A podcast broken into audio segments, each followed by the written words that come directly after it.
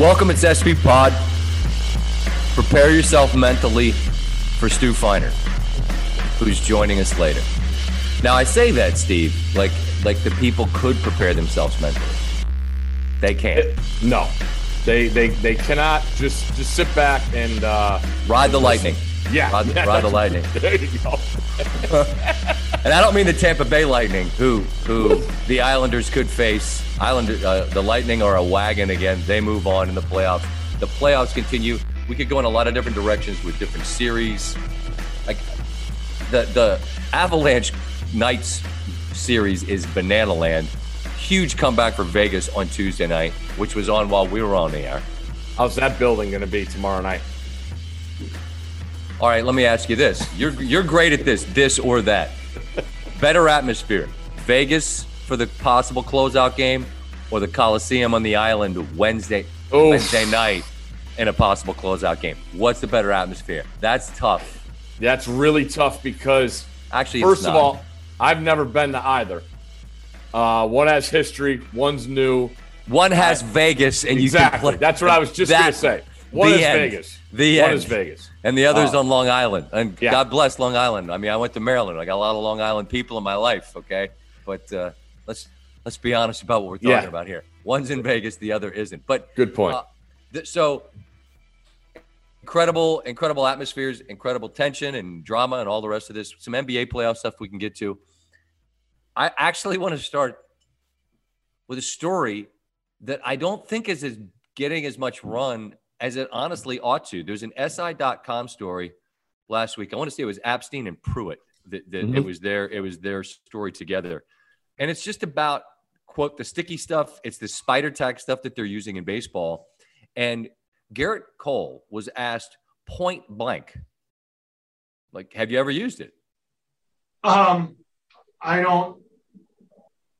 I don't know if I don't quite know how to answer that, to be honest. I mean, there are customs and practices that have been passed down from older players to younger players, from the last generation of players to this generation of players. And, you know,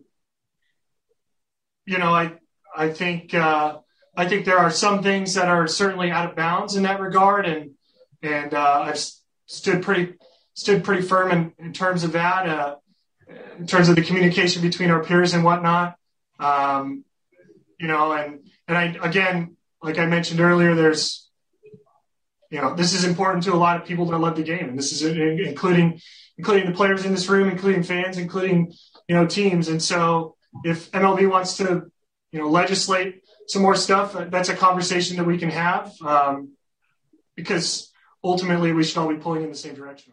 Like, if I ask you a yes, no question and that's your answer, it's like the, so what's that True Romance? We got here is a game of show and tell. You don't want to show me anything, but you're telling me everything, right? I mean, come on. But here's the thing. I'm not down on Gerrit Cole. Okay. I'm not. Cause apparently everybody in baseball is doing this. Mm-hmm. And what it does, and this gets super scientific, and I don't want to bore people with it, but it's about spin rate, and it's about how the science of pitching, the understanding of things now is such that if you've got more grip, that equals more spin. More spin makes it tougher to decipher fastball, curveball. It makes the ball stay up, almost like a rising fastball. And we see the numbers historically are horrific.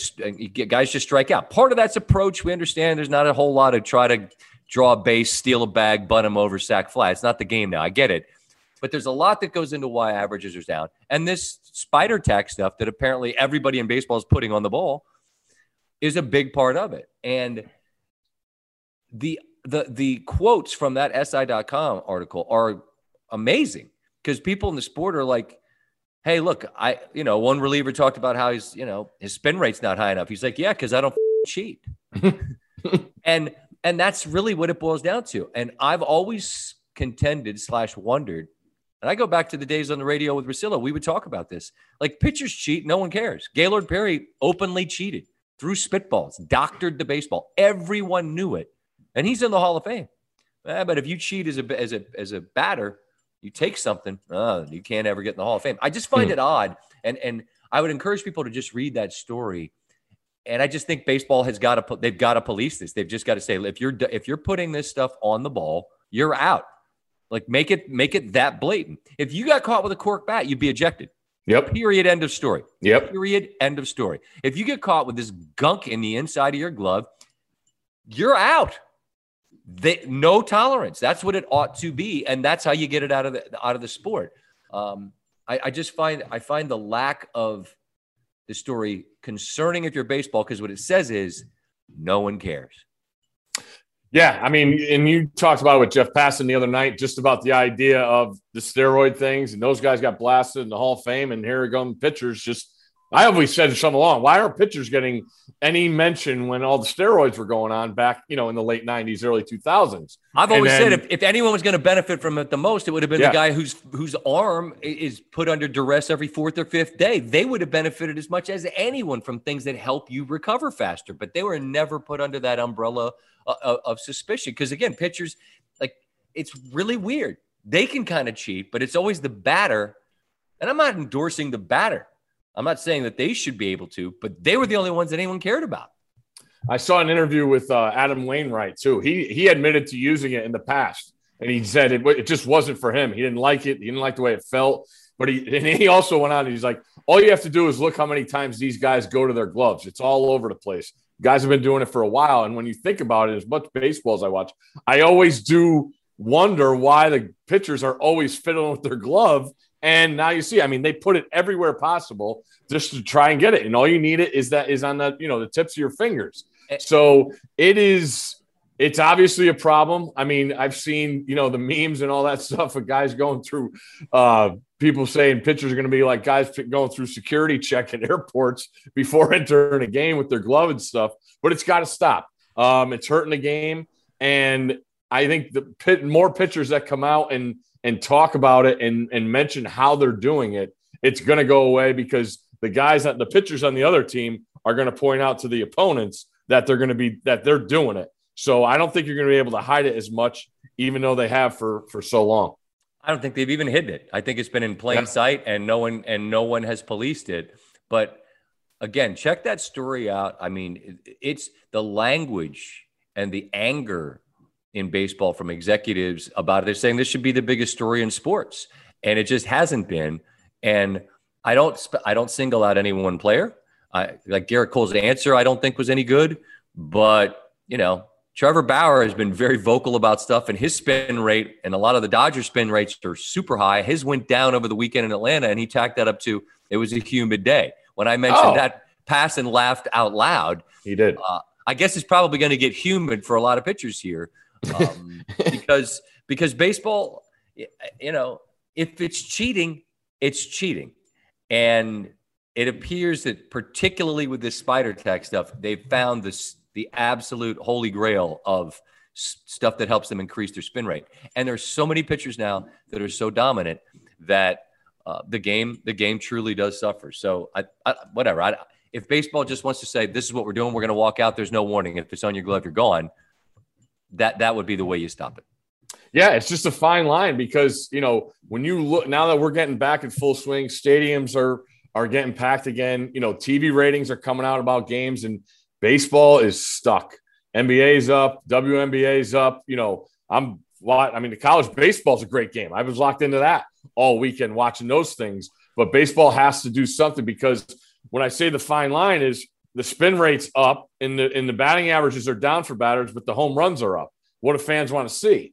And It is a tough watch. Night in and night out, Major League Baseball, the way it is right now, is it's a bad, really, really tough watch. I mean, you got Don Mattingly saying that. Like, it's just hard to watch the product. And this is a guy that was legendary career with the Yankees, and now obviously the manager in Miami with the Marlins. And this is a guy in the game saying as much. Not a tough watch. I'm glad you mentioned the regionals. I feel like we said the other – recent pod that it felt like the weekend of the PGA with the Garden when the Knicks were still in it against Atlanta, and that first weekend back where it really felt like you noticed the fans. That's when sports felt back. These regionals, not even the super regionals, not even Omaha. No. I hope if your team wasn't in it, Your team, Stanford, is. You guys made it. My Maryland team got down to the bitter end but couldn't beat East Carolina. That was a fun regional. But the regional in Oxford with Ole Miss just with the Bellagio fountains out in right field. Of Keystone Light. The regional in Knoxville where there was a walk-off grand slam against Wright State. The regional in Fayetteville where Arkansas beat Nebraska. Mm-hmm. The atmospheres in those stadiums were astounding. Mm-hmm. And it felt like it even took another step with my appreciation for and my absolute belief that fans, as much as the players on the field, the fans create the viewing atmosphere. And it makes you realize how we're grateful we had sports with nobody there, but it shows you, not that you needed to be shown. It's just a vivid reminder of how flat it was and just how, frankly, how boring it is without fans. You add that ingredient that we saw in those regionals, it was incredible. Yeah, and one series, regional that kind of was off the radar because of the rain delays and the teams that were playing was Mississippi State. And Mississippi State now, who has probably the best home field. Speaking of atmospheres. Yeah, of all of them. They get Notre Dame coming in, and that's the feature series this week. Kyle Peterson, our A crew with those guys on the college baseball side, they have that series. It is going to be insanity. Now, Notre Dame played as well as anybody in the first round. They scored over 50 runs, hit the ball all over the place, pitched really well too, which was a surprise. They haven't hit that well all year. But Notre Dame at Mississippi State this weekend is going to be incredible. If you get a chance to watch some of that, it's going to be nuts there. Vivid Seats wants you to get to the games you love this spring. Experience every pitch, assist, and game-winning shot live and in person. And the best part, each transaction is a step towards a free 11th ticket with Vivid Seats rewards. Score unbeatable perks like free tickets, surprise seat upgrades, and annual birthday deals. As the official ticketing partner of ESPN, Vivid Seats is offering you $20 off your first $200 ticket purchase with code SVP. That's code SVP. Visit vividseats.com or download the app today. Vivid Seats. Experience it live. Speaking of playoffs, when Windhorst was on with us, the series he said he would basically pay to go to cover was Bucks-Nets. Not so much 2 games in. The Bucks, game 2, no Harden after dropping game 1. They got trucked. At one point, Steve, they were down 49 points. Mm-hmm. And my whole career, I've tried to pass on hot take stuff. I mean, but there are times where your opinion is required. And it's pretty clear that we're at a place here with Giannis where if they get beat by this super team, which the Nets are, who has a truly dominant scorer in Durant, another in Harden when he's healthy, and Kyrie, who's another champion-level player, there's no shame in that. But if Giannis goes out looking like this, then this two-time MVP finds himself in a really odd place where he becomes, well, yeah, he's really good on a February night against the Cavaliers. But what is he for 7 games in the spring against a team that's their equal? And that's not unreasonable, right? It's not unreasonable when, if I know what you're going to try to do is just put your head down and get to the rim, and I move hell and high water to prevent you from doing that and make you figure out another way to beat me, and you don't have one, then you can be great. And this isn't me saying Giannis isn't great. But in this league, for legacy and all the rest, you got to be great now. And they got up 2-0 against Toronto, and it fell apart. Then they got beat last year in the bubble, and now, they sweep Miami. But if they don't at least put up some fight against the Nets, then Giannis finds himself in a really weird place, which is a decorated player who is, I think, marginalized in terms of rep when it matters most. And that's not unreasonable. if we see something like game two, because you got to be better than that. Yeah, I mean, and that's where I'm trying to pump the brakes here, but I know everybody wants to bring up the past, but it was 2 games on the Nets floor. I want to see what happens with Milwaukee at home. That's fine. You know, fair. Like totally fair. I want to give that, because when I look at him and that team, okay, you talk about the regular season MVPs. You talk about the amount of games that they have won in NBA regular seasons, okay? But when I go back and I look at what he's done in the playoffs, they've lost to better teams. Like, I understand he had great regular seasons, but when you look at the series and you're watching these teams play, the other team is better. And then when I look at that, I look at the you know, your favorite word, the narrative of a Luka Doncic. Luka, and I pointed out right at the beginning, that roster's not good. No good. You know, and he's going to be facing the same deal. You know, if something happens again, if they don't, you know, get some better help around them, because people want results in the playoffs, and everything in this sport, everything. I don't think there's a sport that magnifies things more than NBA playoffs, because it's, you know, every other night and they're so long, and 7-game series. So I do want to see what the Bucks come back with. I think maybe they were trying a couple things defensively that obviously didn't work in the first 2 games. So I just want to pump it here and say it, because I think when you look at it on the other side, I can't say enough about what Steve Nash has done to be able to keep that team going. Every guy, they played only 8 games together, you know, the whole season coming into this. They obviously don't have Harden, probably play their best game of the playoffs without him in game 2. But that thing is scary, man. And when Durant is right, I don't think there's anybody better. No, he's there's a reason that, even though I'm terrible making lists, Durant's always at the top of mine. I love everything about how he gets what he wants, and the ease with which he's able to get what he wants. I don't mean that it's easy. I mean, he makes it look easy. You're right to pump the brakes, in the same way that when I was going all in on the Clippers after losing 2 games, in that case at home to Dallas, I made sure I didn't write their obit, because they had a chance, which they came back and won 4 of the next 5, five. Yeah, they had to win 4 or 5 games because there was only 5 left after they lost 2. And they did. They did. They won a game 7 to get to a series with Utah. And as we speak, there's 1 game played there. Utah missed 20 straight shots in the first quarter, and the Clippers didn't bury him. And then Donovan Mitchell, who's got a playoff gear where he gets better. You know, he's giving you results, had 45 in game 1 against the Clippers. You're right in what you're saying about Giannis. Toronto better? Yeah, that's not unreasonable. Last year in the bubble, I think we all kind of just shrug and go, who knows what that really was, in all honesty. Doesn't minimize the Lakers championship, but I just think you don't know how to frame it. Correct. You didn't have to go into hostile arenas and all the rest of that.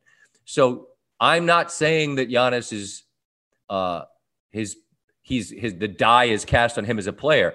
I'm saying if they go out and don't look better at some point, now that'll be 3 runs like this where you go, I know you're really good, particularly in the regular season, and I know that when we get to this point, a truly great player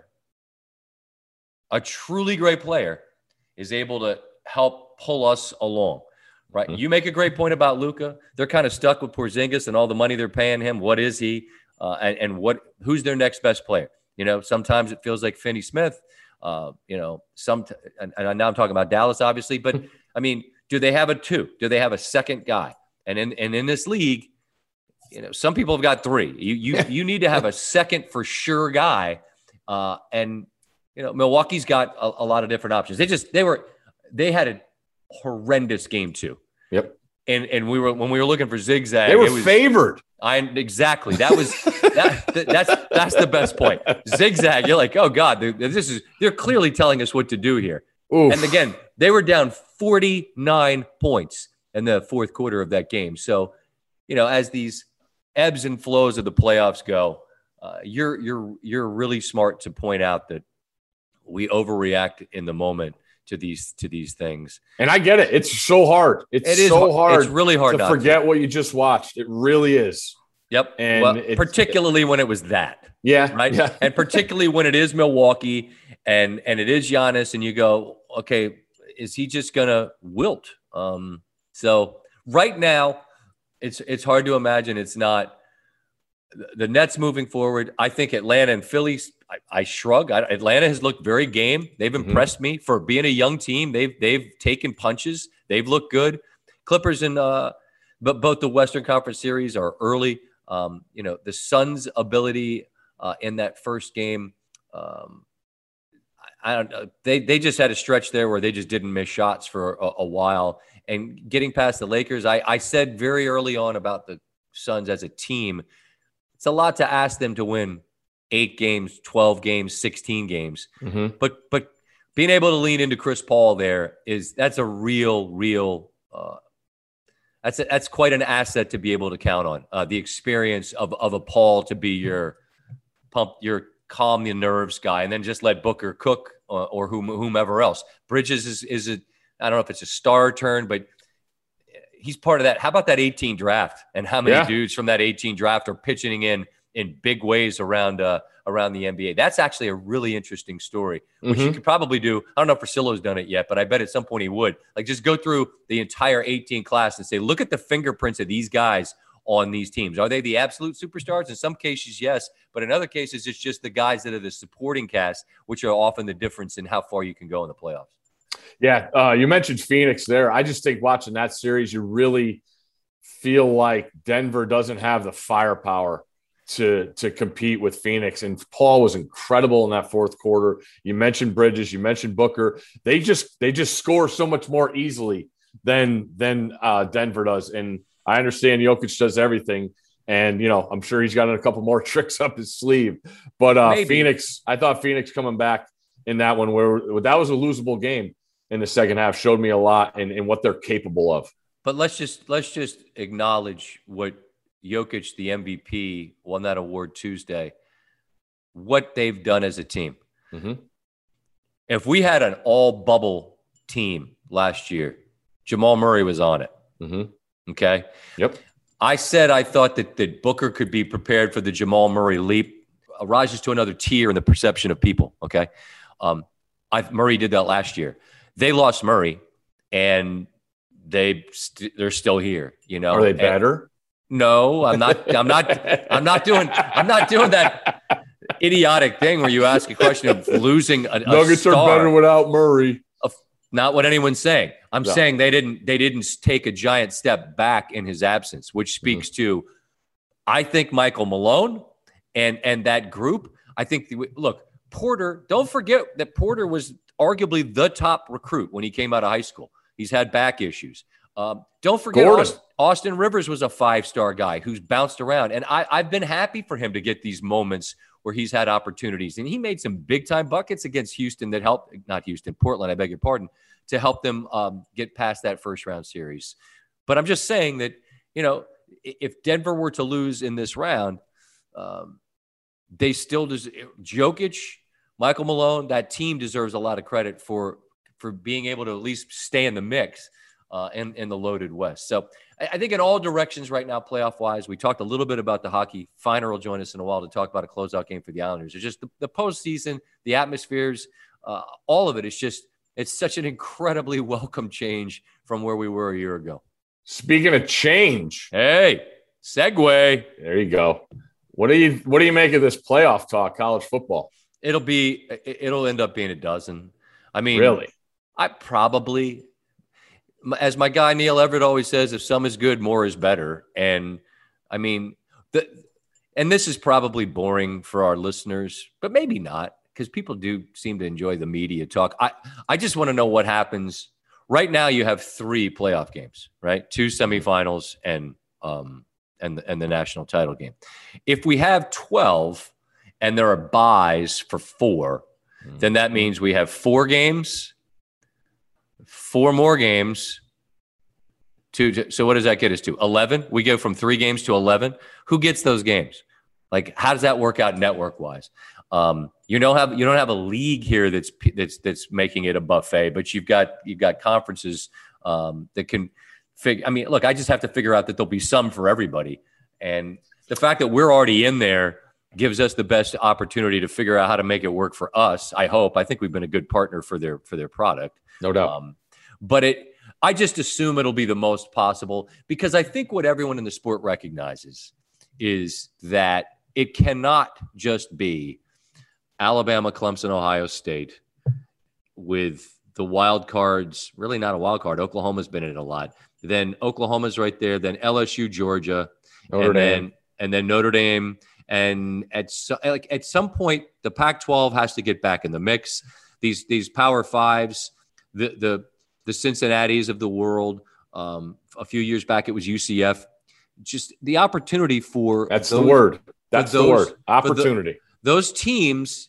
The only way we ever know anything for certain in sports is if your team and my team share the field, share the rink, share the court, the diamond, whatever. That's the only way I know for sure. Now, I could say that it's my belief that if Alabama played Cincinnati last year, Cincinnati is losing, I don't know. Am I going to say 10 out of 10? No, I wouldn't say that.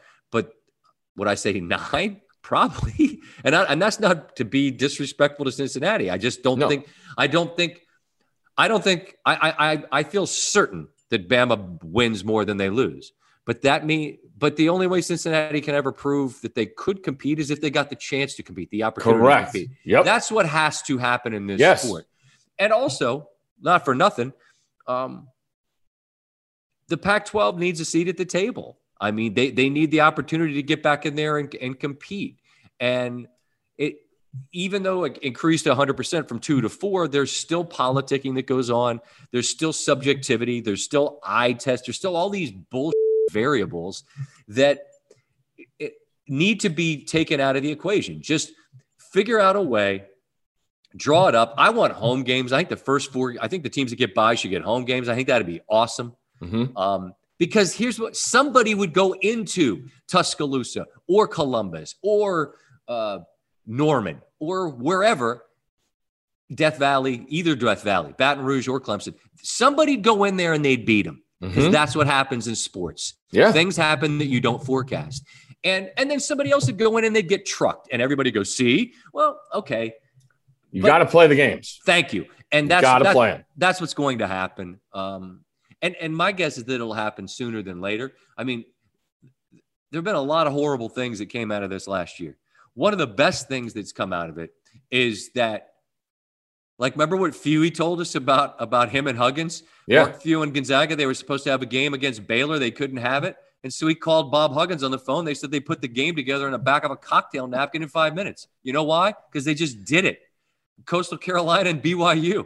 I mean, BYU, those boys loaded up the trucks and drove from Utah to the beach, man, to play a football game. You can change whatever you want if you just decide you want to change it.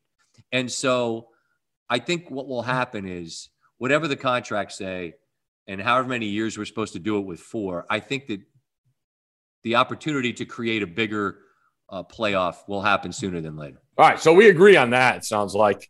I got a couple questions for you. I'm looking out over your shoulder, and I see this great looking, deal you got in a new house, and you got a nice setup. You got a nice pool out there. Yep. And you've always seemed to be an ocean guy. Are you a pool guy now? I'm way more pool than ocean. I like to be at the ocean, or as we would say in Maryland, down the ocean. Down Ocean City, down at Boardwalk, down at Purple Moose Saloon, hon. I like water where I know where it's in it. Ponds, No thank you. Lakes, absolutely not. Like, aren't those spooky? You're not a lake guy.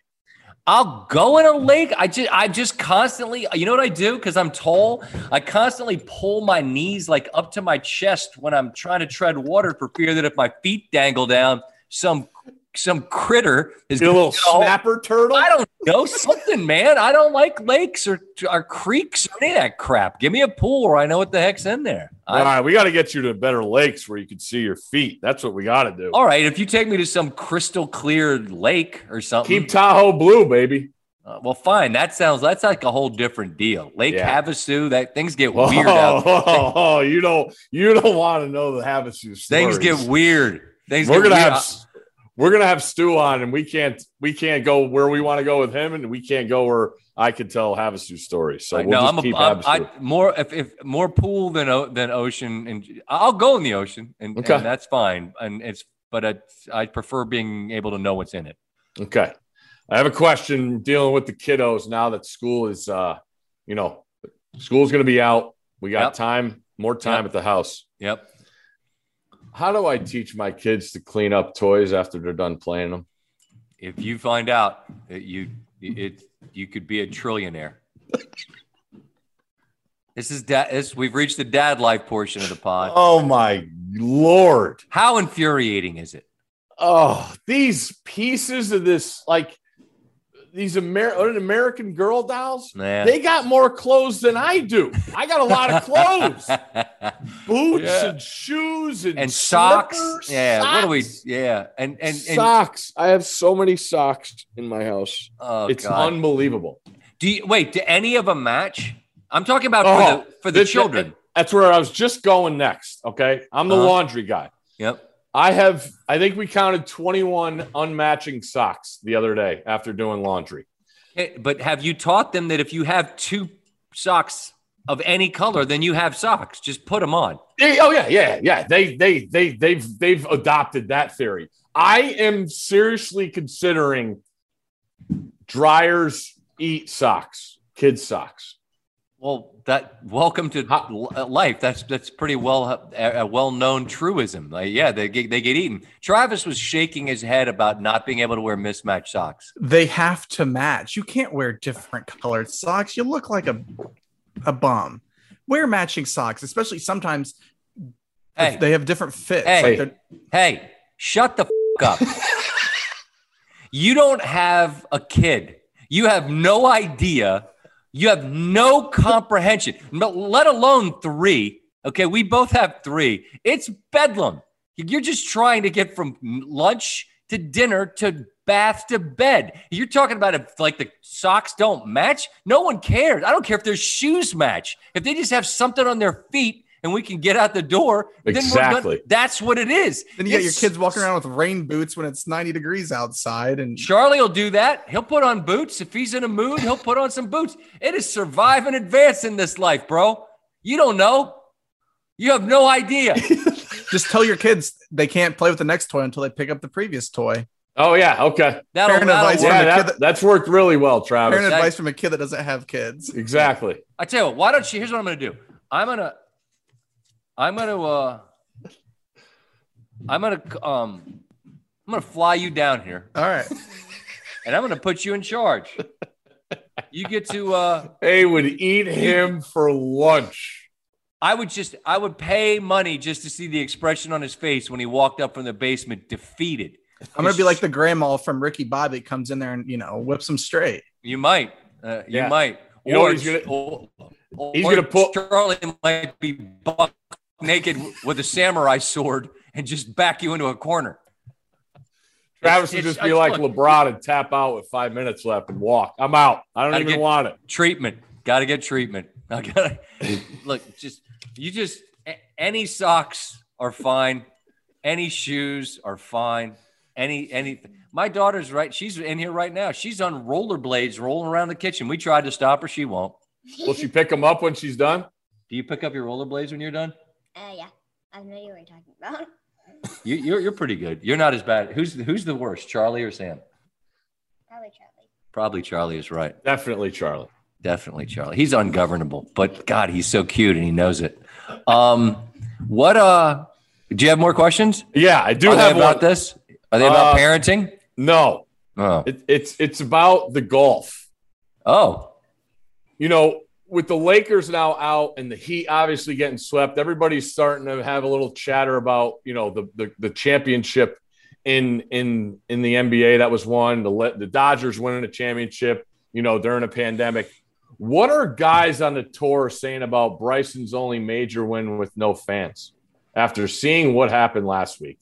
You could say the same thing about Collin Morikawa, who won at Harding Park. I mean, just to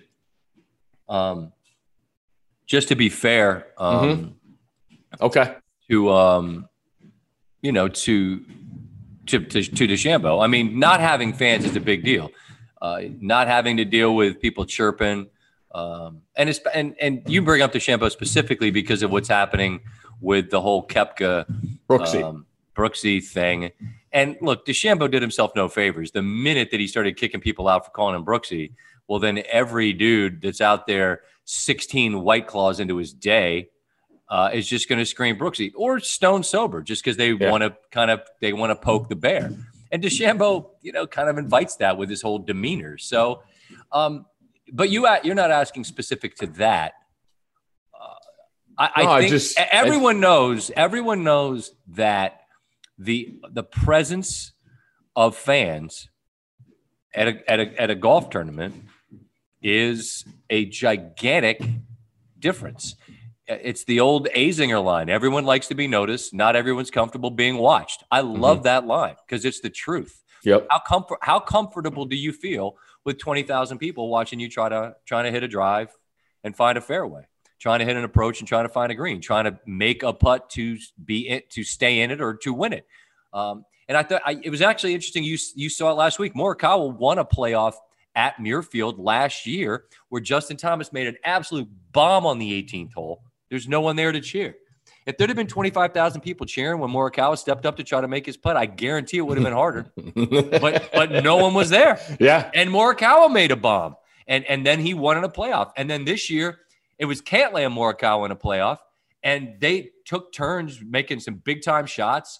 But and in the end, Morikawa wasn't able to make one last putt, and Cantlay won. So I think that sport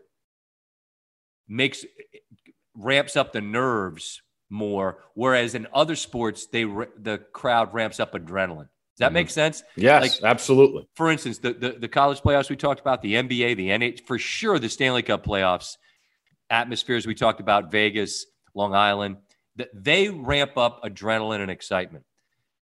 Fans and golf majors absolutely ratchet up the pressure and make you feel more profoundly whatever the things are that you're feeling. So you win at Wingfoot. Nobody's going to try to minimize the fact that you won at Wingfoot. DeChambeau won it, and DJ won Augusta. Shot you look, you shoot 20 there, you win.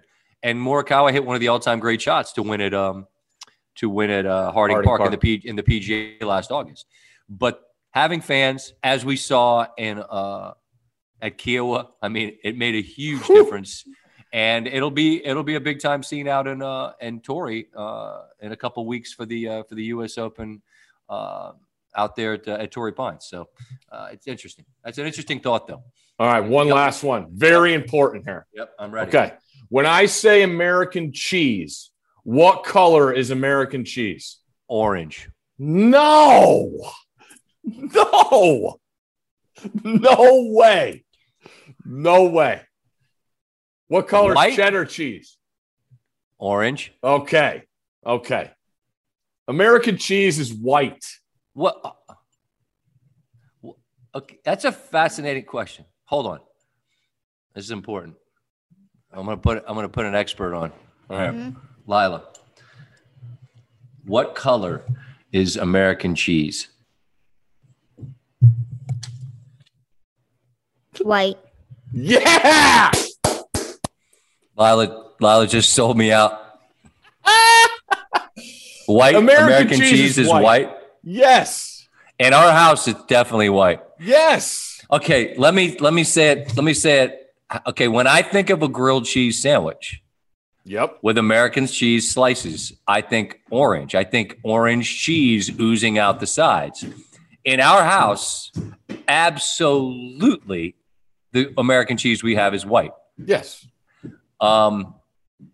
And my daughter just said white because let's be honest here, doesn't orange American cheese seem a little bit less sophisticated?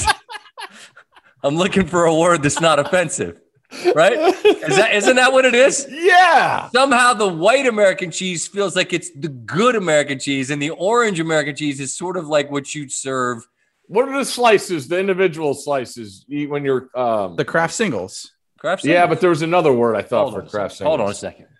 I'm going in the fridge right now. I'll go in my fridge. Otis the dog hopped up the second he heard the crinkle of the wrapper. There they are. Oh. Craft American singles. Craft. White American. There you go. Well, and my daughter, that's why my daughter said it, because that's what we have. We have this color cheese in our house. Now, when you get a sandwich at a deli, what cheese do you get? Provolone. Yeah. Always. What do you get? Either American or maybe I'll go cheddar sometimes. Provolone. Pepper jack. Wait, why are you shaking your head dismissively at provolone? What's wrong with that? Gross. What do you mean it's gross? Smells. It does smell. It's useless. Smells. And the internet, it said it could be white, yellow, or orange. Right. It could be yellow. Or it could be white, yellow. It's white. You answered it right, Lila. Don't have to confirm your answer. Uncle Steve says you answered it right, Lila. But provolone's not gross. Provolone is like it airs. It smells. You're so particular about food. It smells. It does kind of have a have a footy kind of an aroma. It doesn't smell worse than Parmesan cheese, though. Parmesan cheese is disgusting. The things you hate. All right, you have to eat something. Parmesan cheese or mustard. What do you eat? God. Mustard. You have to put on a sandwich. You have to put Parmesan cheese on a sandwich. I think I have to go Parmesan cheese. You can't do mustard? Can't do it. Wow. Well, we were talking about atmospheres. Is this where we go to Feiner? Absolutely. Buckle up, people. And this is going to have to be really very. Travis is big mouth in Ohio's going to earn his money. I'm earning my keep today. Yeah, Mr. Any, you can't wear different color socks is going to get paid back by trying to edit out all this nonsense from a legend of the game, Stu Feiner. Steve, you understand that this is a significant moment in the show. Right. When you can welcome in someone from whom you've just outright stolen. All right. We have a segment on our show, and we have since back in the day on the radio, called Winners. You know why it's called Winners. I do. I know why it's called Winners. But this morning, we got to share with Stu Feiner why it's called Winners. And that's because back on the Sports Advisors, Stu, who we welcome into the show, would say, and I'm going to do a bad Stu Feiner, winners. And I just thought, winners. There you go. That was it. And I didn't do espresso shots, a double. I don't get fired up from that. I'm just trying to give people some winners on the radio. And it was all kind of a goof, but it was an homage. And Stu, we welcome you in. You have lived many different lives. I want to talk a little bit about all of them, but thank you for taking the time. Oh, awesome. It's amazing. It's an honor. I love being a living legend, and it's hard, but now at least you've helped me. Pressure's off my shoulders now. I could just tell people I'm there. Yeah. I need to know first off, how's the mulch situation? How's the mulch? The mulch has been put down. It was put down over a 2-day period. Looks breathtaking on my 2.5 acre palatial estate. Yep. And mulch is here. You didn't think about that, you know? They do, but the thing about mulch, mulch is great for a day. Like it has a really robust color. And then like I find, and I say this as I look out at my palatial estate, and we have not been mulched. I'm way late on the mulch, but I always feel like mulch is diminishing returns. But maybe I got the wrong mulch guy. Maybe I just, because you guys brought dump trucks of mulch. I don't want to embarrass you on your own show. You get raw. My mulch looks breathtaking. Put down in April, looks phenomenal in October. Still, every day I go with the cocoa mulch. So it's like a little brown, but it's cocoa and it's breathtaking. How do your neighbors feel about you? Well, when I bought this house in 1990, I worked here as a landscaper in 7th grade. We got caught swimming in their pool in 6th grade. And we hopped the fence right in their pool. They have a 20 by 60 underground pool. And they hire us to work for them. Work here as a landscaper, bought 7.8 acres in 1990. So my neighbor, I sold him a 1.8 acre side field that I graduated from at the high school with his wife. So we know each other. The other neighbors, they were the house band at the Bawdy Barn, and the name of their band is the Mead Brothers Band. They're breathtaking. So they're party animals. They love everything. And they have children the same ages as my kids. I have a 32, 30, 26, 22, all boys. My 22 just turned 22, June 3rd. He's with my 30-year-old that runs the business with me. It's just me and Alex. They're playing poker for 3 weeks. Are your boys, you have four boys. Are they animals? Are they just like? So the 7.8 acres, sold 1.8 acres, so I held on to 2.5 acres. The back 3.2 acres was zoned for 70 by 100 units. Built 11 houses, named after my oldest boy, Sean Michael Fort. So named an 11 little development after him. Okay, he became valedictorian. 1580 SATs, 2280 the new way, goes to Brown, then Masters Buffalo, teaches at Buffalo while he's getting his PhD, chemical engineering, economics. He teaches video gaming, and this is his curriculum, video gaming, how it demeans women and affects society. So he's deep. Second kid was a little more of a partier, but runs my business, runs all my social media. He's brilliant. Mm-hmm. You know, like 1,400 SATs. Third kid was a football star. And my youngest was a lacrosse star. So they're very, well-rounded. I took my wife to the prom, Scott. She's going to be 60 tomorrow. I've been with her since she's 16. 11th grade prom, 12th grade senior banquet, get married 10 years and a day later. We talked before we were even ready to get married. We wanted 5 sons, all sons. It sounds easier. It is easier, right? I think it is tremendously, but I know only sons. And then we roll from there. So the kids are their mothers. We want to talk a little bit about this watch party live stream that's really gone to a new level since Frankie invited you. Thank you. Something, it is really the core of Barstool Sports and Barstool Sportsbook, what they've done. They've always done this. Dave always wanted to film his cast of characters, his performers, and their reaction in live time, in real time, what they just saw. No bull, no making it up. People say, they're actors, of course, That's their business. But in other words, so this live stream now is really, he's been doing it forever. He's brilliant. Bono's brilliant. Nobody's smarter. I give him a hard time. He's the smartest guy in the room, sharpest guy in the room on every level all the time. And the coolest, you know what I mean? No one's cooler than him. He's James Bond cool. You know what I mean? Like, that's the type of guy he is. But the live stream is so strong because, first of all, it's the Islanders. We have history. We have a hot goalie. We could win the Stanley Cup. Doesn't matter. These teams are better. Boston's better. Doesn't even matter. Tampa's better. Colorado's better. Vegas. Doesn't matter. We have a hot goalie. We win the cup. So there's a lot of energy. And the 3 people that are on the panel that from Boston, obviously, most of their fans are Bruins. They come from Massachusetts. That's the hottest state in the country to be in for winners. Whether it's baseball, football, basketball, hockey, no one wins more than them. So it's so funny battling with them because they really want to win, these Bruins fans. And from an Islander slant, I never, Bruins are losing 6. They're going to lose tonight. They weren't supposed to win. Yeah, they're better. Doesn't matter. It's not hockey. We have 2 of the top 10 goalies in hockey on the same team. That's impossible. Never happens. Like, never. Plus, if we had Lee, our sharpshooter, our top scorer, like somebody a little below Marchand, like that type of level that he can score and he can create his own shot and score, then, we would have 1 in 5. We would have beat Pittsburgh in 5. So, and the live stream, just battling with them, and the fans love the live stream. So tonight we're doing it at the Coliseum. They bought tickets. We're going to the game, and then they're going to put cameras in front of them to film us. Oh my God! So wait. This God! It's not at Borelli's. It's in. You're actually in the building. We're closing it up tonight. Game 6. I'm so juiced up. No, you're not.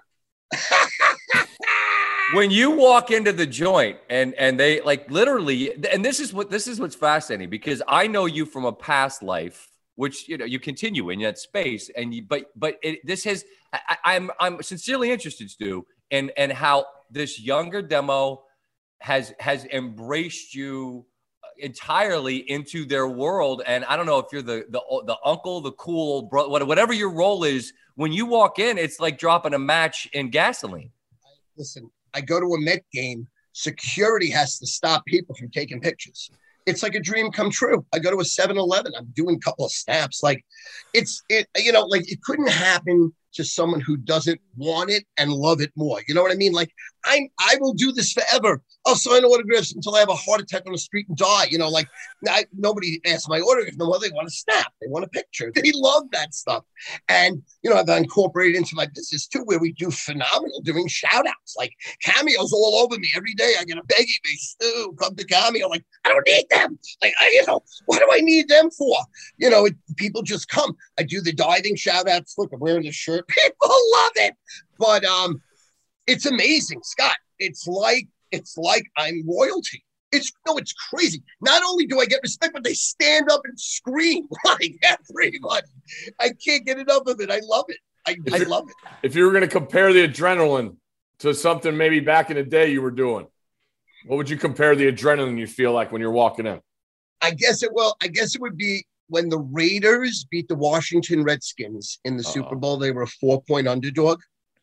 And that was 1984. That was a really important game for me. A lot of professional gamblers, a lot of money people trusted me because I had a great run. And they just killed them. I mean, they destroyed. It was like 38-9, and it went under 37.5 too, which was bananas. So, like, that type of energy. Like, I felt like gone. We're bouncing around here, though, because I want to get back to the stream and I want to get back to Borelli. I think he might make me, like, I'm a Caps fan. Caps lost to the Bruins. I don't love the Bruins, okay? I think Borelli might make me a Bruins fan because if that guy stood up and screamed in my face, Steve and I have talked about this. One of us would punch him. Oh, Frank, the son. Yeah. Borelli. Yeah, Frankie. Yeah, well, little Frankie. Right.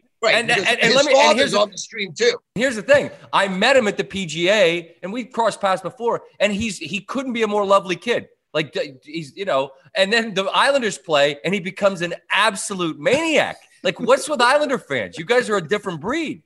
Well, remember, he works for a company that's predominantly 80% Boston Bruin fans. I get that. So he gets pissed on a daily basis. They just kill him. It's a lot of pent-up angst. I get that. But you know what I mean? He gets abused. He's like, you know, he's wounded. If he went to human resources, he could sue Boston. You know what I mean? Like, it's like that type of thing. So when you're saying, how can this soft, beautiful man just crack? That's out. If Borelli and Grinelli fought, who would you pick? Oh, Frank, me? Oh, yeah. I think little Frankie would kill him. Okay. Grinelli looks to me like he's very soft-spoken, like super smart, super nice. Fighting is not what he does unless he knows MMA, and I don't know this. You know what I mean? Like, he would have to know some special skill. He'd have to be like the Green Hornet type, like no one knows, but he's been practicing his whole life. You know, he has fast hands. Think about it. Yeah, he has great reflexes, fast great hands. You know what I'm saying? And whatever he doesn't want. He's been a cameraman. My angle too, Scotty, is he's a cameraman. He doesn't want to be looked at as, hey, jerk off, you're a cameraman. So now this is his time, and it might be a little too rambunctious. Well, but hate him. Can't hate him. Come on. Oh, I don't hate him. I don't hate him. His father served pizza to, you know, hospitals and firemen, you know. So he gets a pass on that. This is his time to shine. You can't want to beat him. I don't want any of that. I don't want to fight him. You said you wanted to punch him. I said what I want. On camera, I did. You said you're committing a felony. I said what I watched. You said you're gonna punch a felony. You can't punch somebody, buddy. Tough guy. I'm not a tough guy. His level of rage as an Islander fan. Understand there is a backstory. If you were in his shoes, you'd be the same way. Now I know. Because it is being in the middle of all those Bruins fans. Oh, they kill them. Now they're game away, and you guys are going to close it out tonight. Oh, yeah, big time. Absolutely. And my son, I just bought tickets to him for tomorrow night's game in Vegas. They can close it out, too. So my son, Alex, and John are going to be at the game in Las Vegas. What's the most you ever lost in a casino? I lost 3 $100,000 markers in less than 2 hours. Where? Trump Taj Mahal, Trump Plaza, Trump Castle.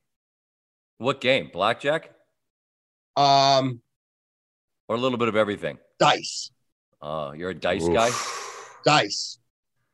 I never mess with dice. I don't understand them. I just deal me two cards. I think it's the most amazing game. Listen, once I had a $50,000 marker and we were broke and payroll was like $18,000 a week.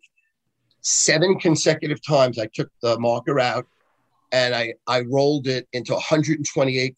The 8th trip, I lost the whole 50 and we were done. I made 128 minus 50. So I made like 78 and I was able to pay my payroll. We took a little plane from Republic Airport. Nobody knew but me and my sister-in-law. Like if I died, there would only be me and my, and so rolling dice. Dice very quickly, you don't need to be in control to roll the dice, but if you catch someone that is hot, you can make money. Inherently, what you're supposed to do is bet against the roller, but then the whole table hates you. Yeah. But if you do that, that's guaranteed money. But people don't, but it's no fun. It's pure business, no fun. So why gamble if you're not going to have fun? You're going to lose money eventually anyway, so you might as well have fun. Have to have fun. Losing money and not having fun, you stop gambling. You know what I mean? That's about it. What's the worst NFL beat? Oh, it's not even close. There's never been an NFL beat this bad. I don't care what people tell me forever. No, everyone, okay? Russell Wilson's interception. Oh. There's never been a worse beat. I don't care how other things could have happened. There's nothing worse than that. They're winning the Super Bowl. They're handing the ball once or maybe twice to Lynch, and it's over. You, Brady. You, Belichick. Pete Carroll rides into the sunset. That was the worst beat ever. I still have chills right now. I could pass out thinking about that. That was so much money.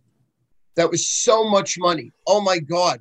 Oh, I had so many big customers. I had $1 million customers that bet they were betting 20,000 on every game the whole year. They bet $250,000 on that. I destroyed them. Oh, horrible. Worst beat times anything. But you didn't. The good news is you didn't pull a Steve Mahalik. No. Now, do you know Steve Mahalik? Do you know anything about him?